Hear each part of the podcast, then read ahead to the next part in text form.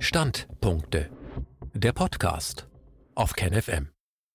Die Syrien-Heuchelei der deutschen Diplomatie.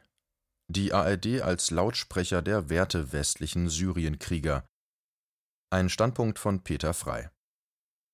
Krokodilstränen sind es, welche von Politikern wie dem deutschen UN-Botschafter Christoph Heusgen oder dem CDU-Abgeordneten Norbert Röttgen vergossen werden, wenn es um die Not in Syrien geht. Der öffentlich-rechtliche Rundfunk sekundiert da gern. Für den kritischen und in der Erkennung von Propaganda geübten Leser sagt der folgende Bildausschnitt am 11. Juli an exponierter Stelle auf der Online-Präsenz der ARD-Tagesschau aufgenommen eigentlich schon genug. Dieser Bildschirmausschnitt ist in seiner Gesamtheit ein einziger großer Falschbericht, psychologisch wirkmächtig aufbereitet und serviert, bestehend aus einer ganzen Reihe von Fake News. Dabei verhindert man geschickt, weil bereits unzählige Male exerziert, der vorsätzlichen Lüge überführt zu werden. Fragmente werden aus dem Syrienbild herausgebrochen und neu zusammengesetzt. Das Dekonstruieren ist notwendig, damit das neue starke Narrativ konstruiert und emotional wirkend in den Köpfen der Menschen aufgebaut oder auch, im Falle Syriens wird dies bereits seit vielen Jahren getan, aufgefrischt werden kann. Nachricht oder Propaganda das ist stets die Frage, die sich der Empfänger von Informationen stellen sollte, bevor er sich auf dieselbe einlässt. Aber wie macht man dies? Eine Nachricht, verfasst mit dem Anspruch auf ehrlichen Journalismus, bewertet nicht. Die Information steht für sich selbst und die Bewertung wird dem mündigen Rezipienten überlassen. Davon kann bei der ARD Tagesschau grundsätzlich keine Rede sein. Sie sendet Nachrichten als sich nach etwas richten, als emotionale Botschaften. Der Sender missioniert und fordert ganz eindeutig zur Parteinahme auf. Der Leser möge den obigen Bildschirmausschnitt auf sich wirken lassen und dabei auf seine Gefühle achten. Er wird in jedem Falle, unabhängig davon, ob er die Botschaften auf dem Bild mitträgt oder nicht, stark emotionalisiert und unterliegt der Tendenz zu polarisieren. In welcher Weise das nun geschieht, hängt ganz davon ab, auf welcher Seite er sich sieht.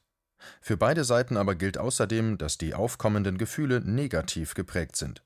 Wenn wir das erfassen, wenn wir in der Lage sind, diese in uns durch eine Botschaft hervorgerufenen Gefühle zu reflektieren, dann haben wir den wichtigsten Schritt getan, um Propaganda als solche erfassen zu können. Wieder einmal erfüllte die ARD Tagesschau ihre mehr oder weniger selbst auferlegt bekommene Pflicht, Botschaften weiterzutragen.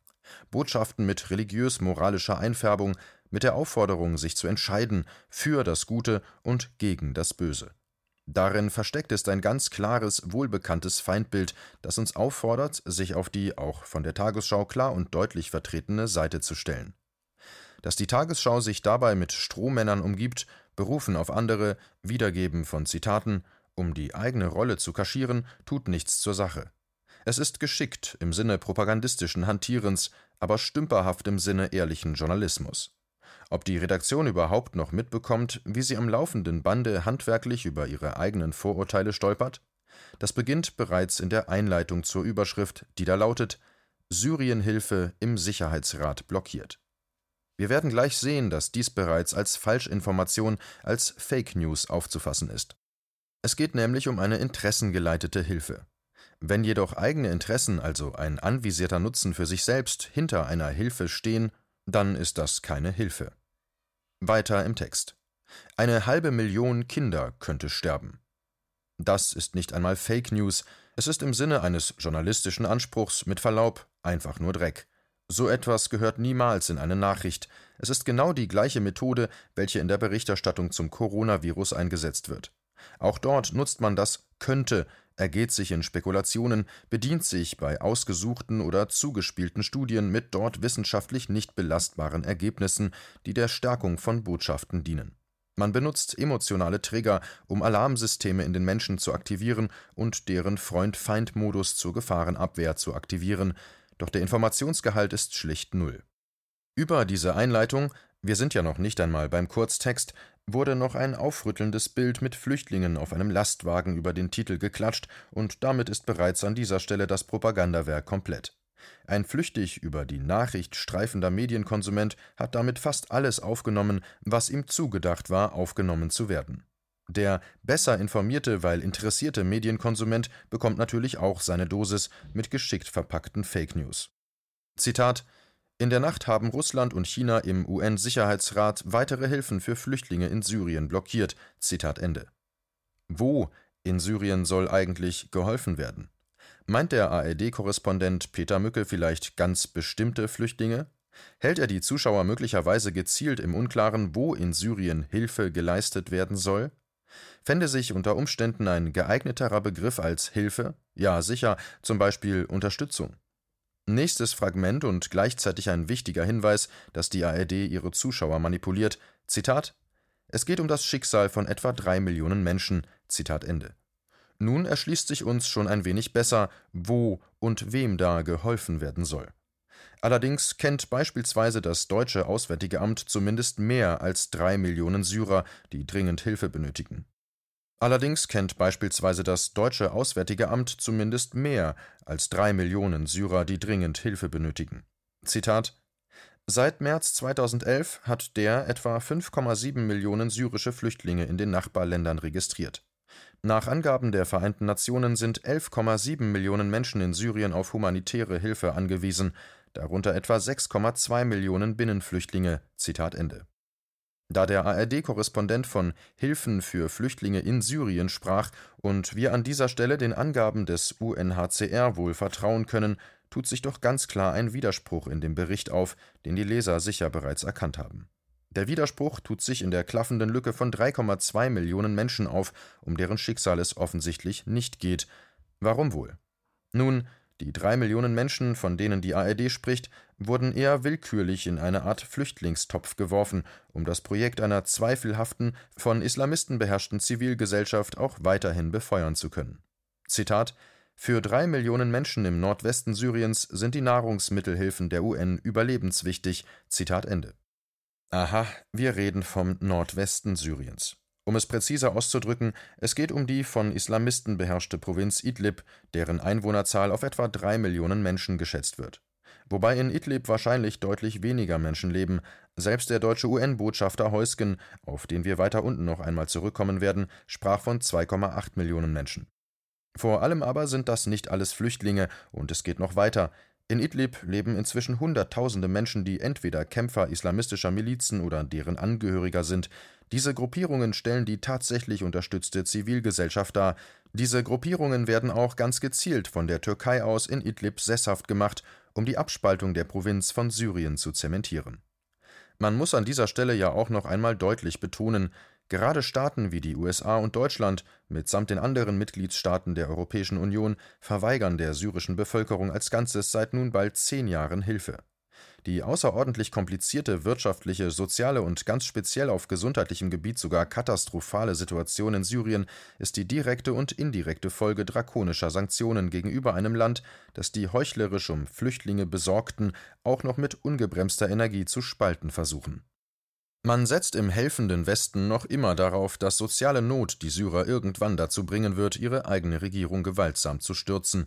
Das ist der von der ARD-Tagesschau systematisch verschwiegene Part in der syrischen Tragödie, die Sanktions- und Knebelpolitik des Westens, nicht nur gegenüber Syrien.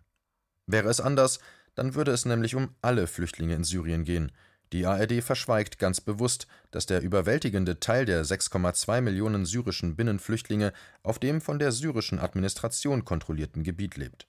Damit ist aber die pauschale Zuschreibung der drei Millionen Menschen in Idlib zu den Flüchtlingen schlicht falsch. Wir wissen jetzt also, dass es gar nicht vorrangig um Hilfe für Flüchtlinge geht, sondern um Unterstützung für eine islamistisch beherrschte Provinz in Syrien, um ausländische Unterstützung für gewalttätige, sektiererische Milizen, die mit Demokratie rein gar nichts am Hut haben.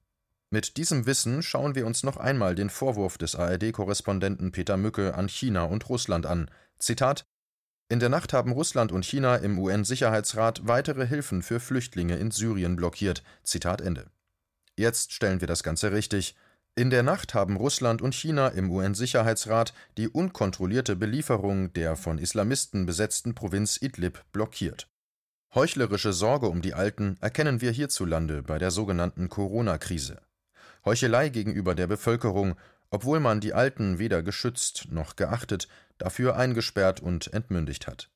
Die Heuchelei zu den Hilfebedürftigen in Syrien ist nicht geringer.